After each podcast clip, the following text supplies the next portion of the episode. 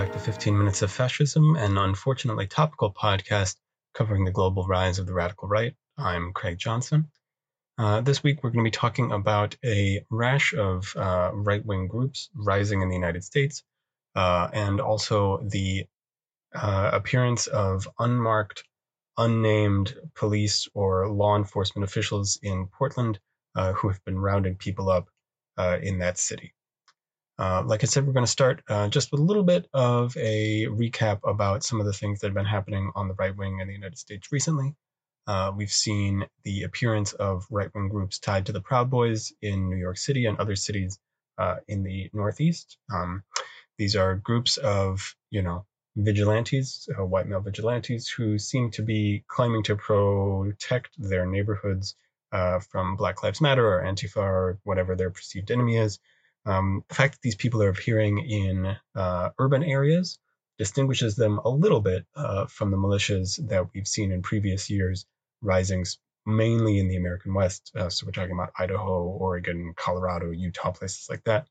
Uh, the fact that these uh, vigilantes are appearing in urban areas uh, indicates that this kind of extremism is becoming more palatable and more more you know perceived to be acceptable to be open about, uh, even in uh, relatively liberal cities uh, like New York or Philadelphia. Uh, the fact that these groups are increasingly affiliated and organized, not organized by, but but you know part of a universe of white and male supremacist power networks, uh, such as the Proud Boys and other fascist organizations, uh, means that we're moving a little bit further down the road uh, toward you know truly dangerous scenarios uh, in which there are national organizations of white supremacists capable of perpetrating political violence to achieve political ends. Uh, this is something that the United States hasn't really seen uh, in a really demonstrable like way that can actually influence policy or change the way that politics is going uh, since the 1910s, 1920s, uh, this is the height of the power of the KKK.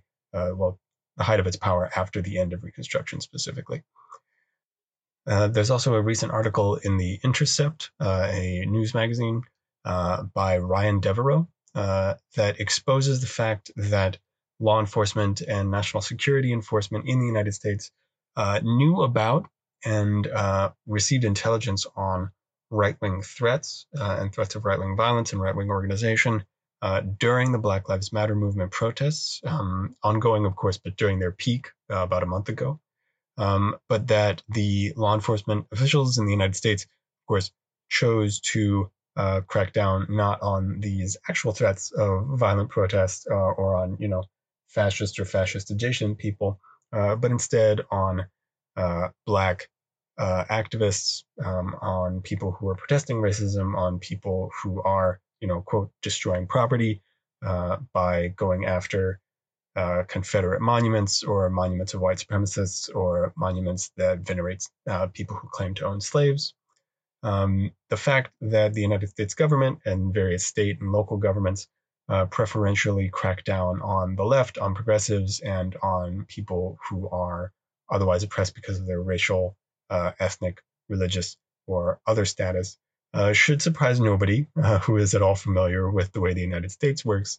Uh, but uh, as a little bit of a gotcha and expose, just like laying bare the exact nature of this particular kind of discrimination, uh, it's an extremely interesting article. You should go look at it. Okay, the big item in uh, right wing news in the United States this week um, is, of course, the increased attention to the use of unnamed, unmarked federal agents in Portland uh, in order to crack down on uh, protesters. Uh, now, this is not the first time, obviously, that unnamed and unmarked agents uh, are used to police U.S. cities.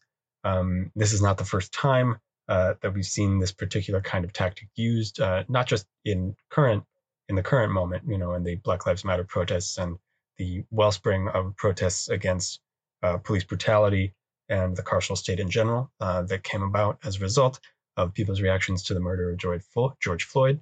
Um, but the fact that these arrests are getting a lot of attention uh, and are specifically, you know, the specific circumstances around them are what makes them particularly interesting.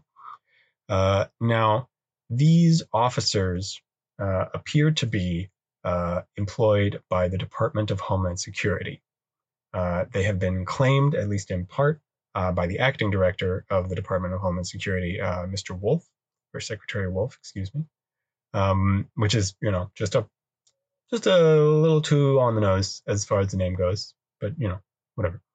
Um, now, what makes these arrests interesting is two things. One, the attention that they're getting uh, indicates that people are, you know, getting more and more disturbed by the kinds of tactics that the Trump administration is using in order to crack down on dissidents, um, partly because of the increased willingness of people in mainstream political organizations and with mainstream political positions uh, to question the legitimacy of Trump's government and to actively look into uh, connections and parallels that uh, his administration has to actual dictatorial, actually fascist organizations and regimes. Uh, now, this is important and good, uh, but it kind of obscures some of the history of you know law enforcement in the United States. It's not as if uh, many people or all people in the United States uh, who are arrested or targeted by law enforcement are, you know, read their full rights or really told the names and badge numbers of the officers who are arresting or harassing them. This is also not the first time that uh, federal agents have been employed in order to uh, crack down on dissidents. What what is interesting here is that rather than being the FBI, uh, these are people employed by DHS, by Homeland Security. Um, Another thing that makes this interesting is that it appears as if local and state law enforcement officials uh, were not told about or even really consulted uh, by this DHS deployment, uh, which implies that it's a federal operation that potentially they were concerned that the local cops wouldn't want. Um, now, that's really interesting, and there's a whole lot of speculation you can do about it. Um, I'm not going to engage in that in particular, uh, partly because I'm, you know, not an expert in, uh, you know, local Portland politics or in Oregon politics in general. Uh, for that, uh, I highly suggest that you seek out different sources, people who are on the ground organizers or political commentators who have a lot more history in that region in the United States. But in general, uh, it's dangerous uh, when different parts of the state's violent apparatus you know, have problems with each other. Uh, these situations can get really dicey, uh, especially when different parts of law enforcement or different parts of the state don't talk to each other about the tactics that they're using or about the kind of violence that they're committing. Um, now, obviously, this isn't at all to, you know, suggest that uh, the local law enforcement uh, would be doing much better. Uh, the Portland police uh, Portland law enforcement has its own significant, serious problems that, again, I'm not an expert on, um, but which are heavily documented by the residents of Portland.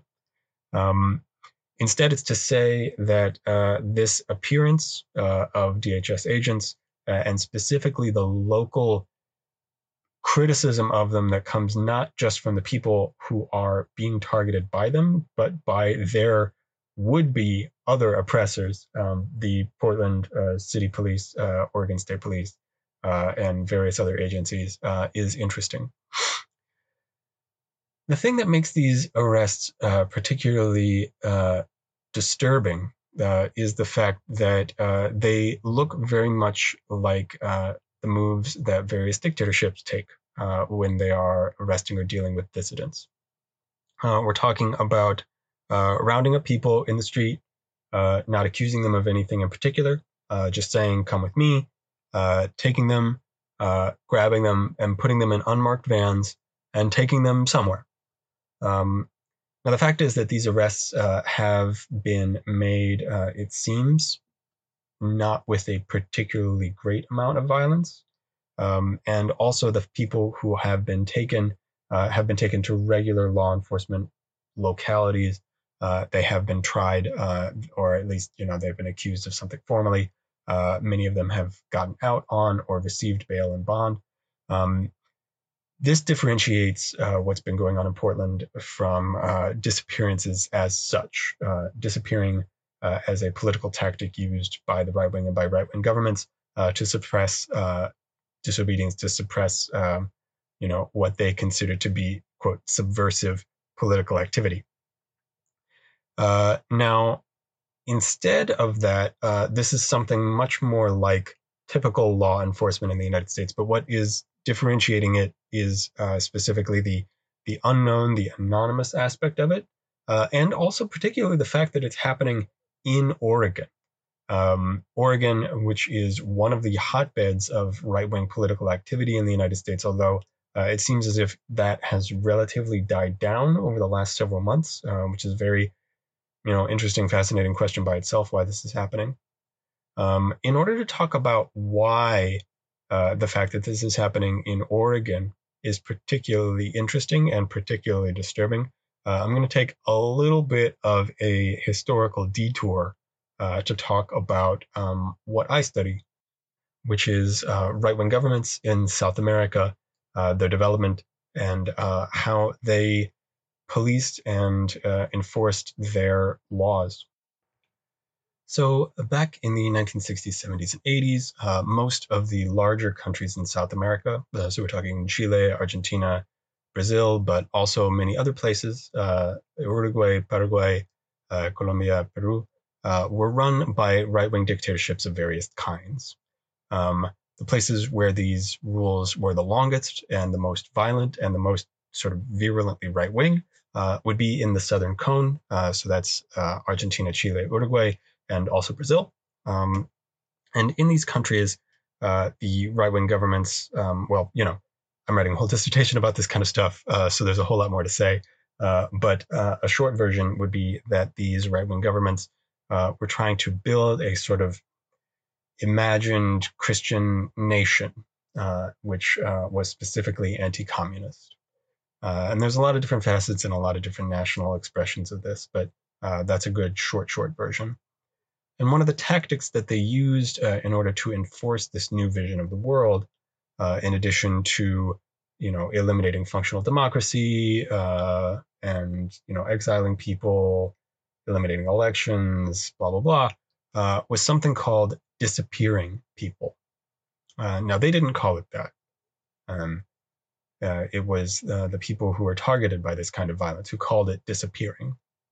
And they called it that because that's what it looked like. Uh, what happened would be that a person who was uh, involved in, you know, anti-government or critical activity, activity critical of the government, or a person who could conceivably have been accused of such, or a person who is related to somebody who was involved in such activity, or a person who belonged to a category of people uh, who uh, might conceivably be involved in this, you know, a student, a professor, labor organizer, a member of an ethnic or racial or religious minority, uh, these people would be um, taken uh, from their homes uh, or from the street suddenly uh, by groups of armed men uh, with masks. Uh, we're talking ski masks or hoods.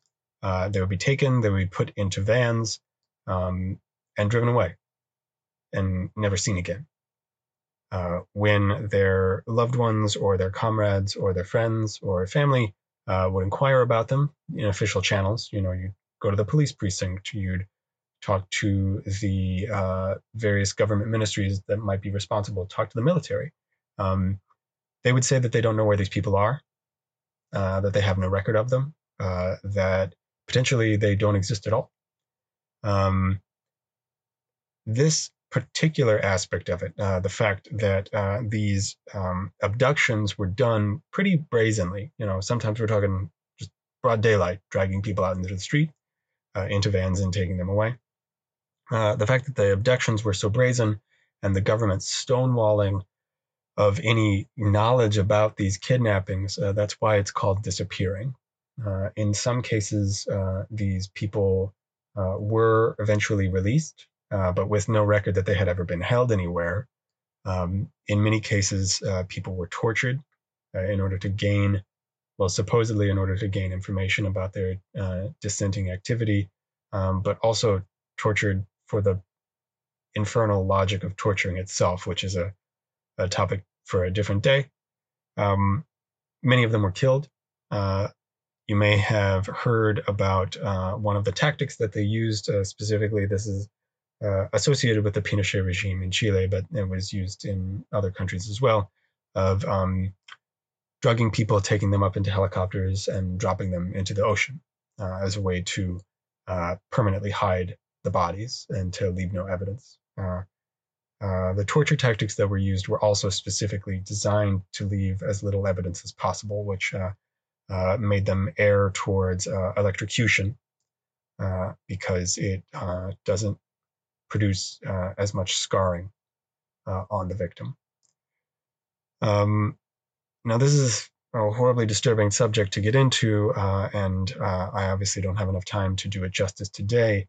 Uh, but the reason that I bring it up now is, uh, well, one, it's a fascinating topic by itself and something that tells you something about uh, what the right wing is and how it works. Um, but also because the way that these um, arrested protesters in Portland are being treated isn't isn't is not this. These are not disappearances. Um, these arrests have records. Uh, there are documents. These people are out on bail. Uh, this is not disappearing. Uh, but the first part, uh, where the protesters are taken into unmarked vans and just taken away um, by unknown agents, that looks a whole lot like disappearing and could easily become it uh, very suddenly uh, and without explanation, um, without documentation. One of the other things uh, that makes uh, disappearing as a tactic so insidious is that it intentionally and specifically blurs the line between law enforcement as such and partisan violence. Uh, in Argentina and Chile and Uruguay and Brazil, when these unnamed, unmarked militants uh, would take people, you know, people didn't know who they were. Were they a fascist mob? Was it the army? Were they cops?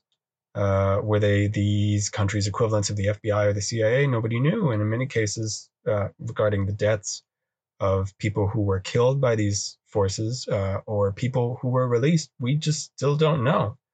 Um, because many of those documents uh, that describe these operations were destroyed um, when the dictatorships of these countries ended.